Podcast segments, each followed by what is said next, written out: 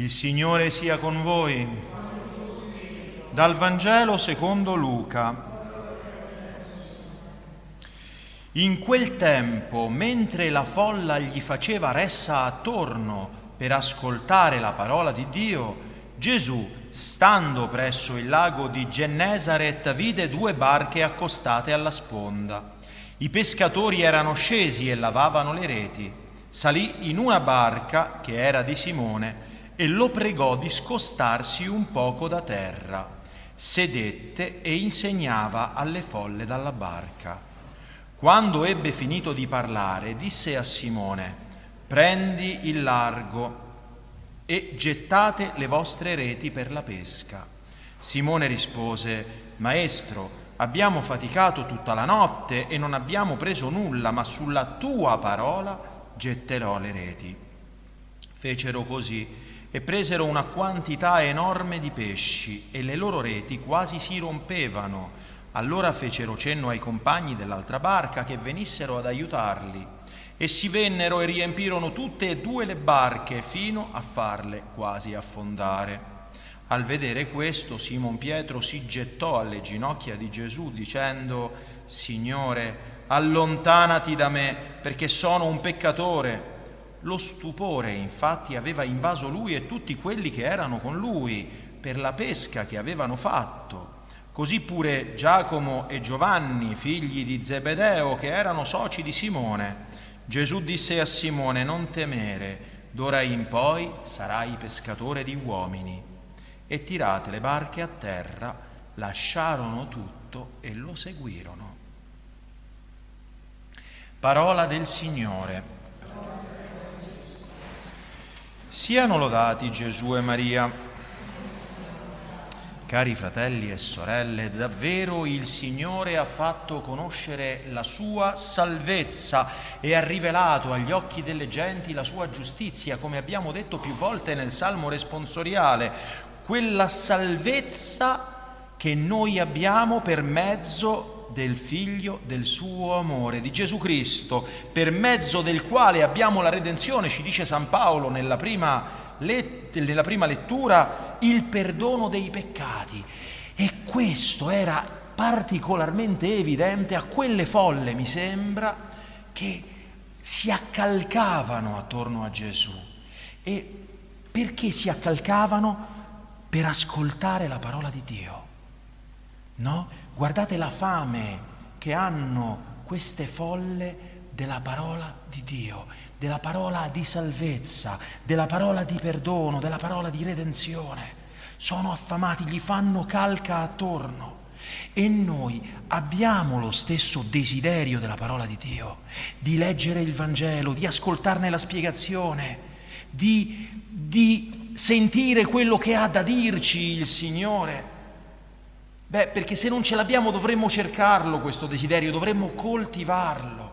E badate bene, Gesù per insegnare vede due barche e sale sopra una, guarda un po', è la barca di Simon Pietro, la barca di Pietro, che tutti i padri della Chiesa hanno riconosciuto essere la Chiesa cattolica, governata dal successore di Pietro. Per questo la Chiesa, cari fratelli e sorelle, dà il suo imprimatur, la sua approvazione agli insegnamenti, ai catechismi.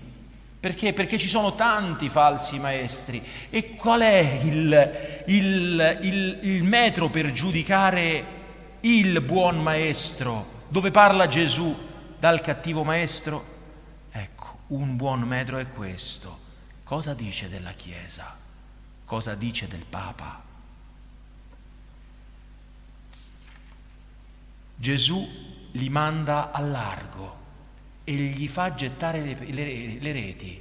Pietro, che è un pescatore di professione come Giacomo, come Giovanni, sono tutti pescatori di professione, lo dice, Signore, siamo stati tutta la notte, non abbiamo preso neanche mezzo pesce, niente, ma sulla tua parola getterò sulla parola di colui che evidentemente è in grado di convogliare la direzione di tutti i pesci del lago di Gennesaret proprio dentro quelle reti che non avevano preso niente. Perché se non seminiamo in Cristo, cari fratelli e sorelle, non raccogliamo un bel niente. Chi non semina in me, dice il Signore, disperde. E il Signore può portare frutti lì dove frutti non se ne aspettano. D'altronde può far nascere figli di Dio dalle pietre, dice Giovanni il Battista.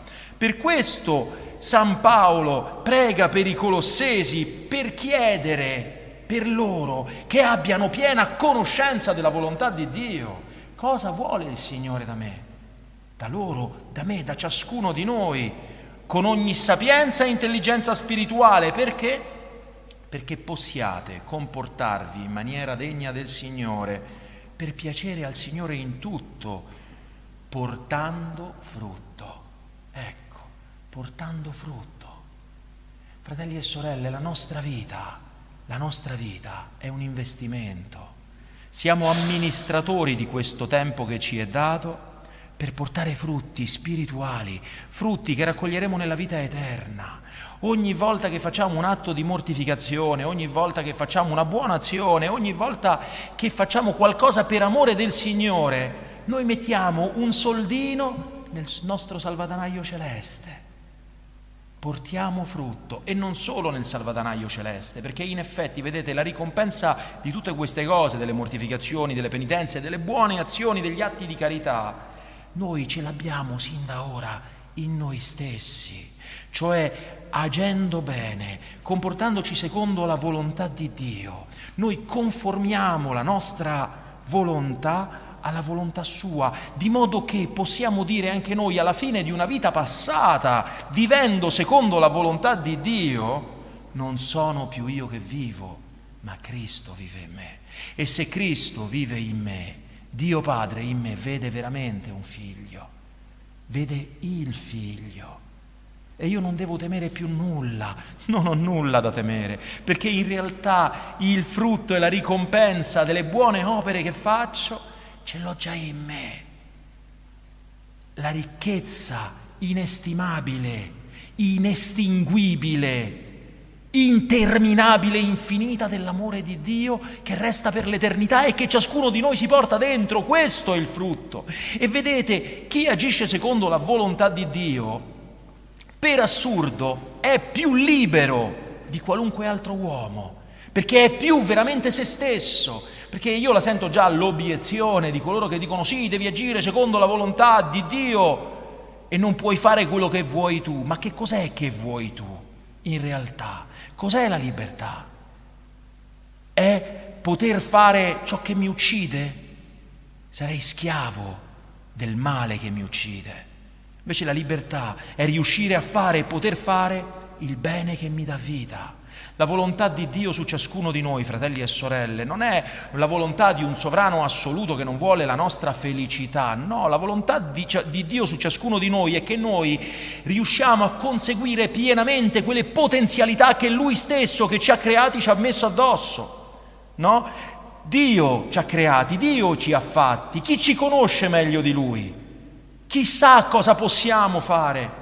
Cosa possiamo realizzare meglio di Lui? La sua è una volontà d'amore, di piena realizzazione su ciascuno di noi. Allora il riuscire a discernere questa volontà e a compiere questa volontà che è la nostra santificazione, in realtà ci rende più noi stessi di qualunque altra via.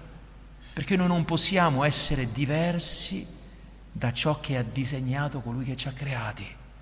Allora, agendo secondo la sua volontà, ecco che noi siamo veramente noi stessi, pienamente realizzati, pienamente compresi del mistero d'amore che il Signore ha riversato dentro ciascuna creatura umana, un mistero veramente d'amore che comprenderemo, fratelli e sorelle, solo quel giorno in cui sperimenteremo realmente quella salvezza che Egli ci ha fatto conoscere nel figlio del suo amore, per mezzo del quale ci ha redenti e ha perdonato i nostri peccati. Siano lodati Gesù e Maria.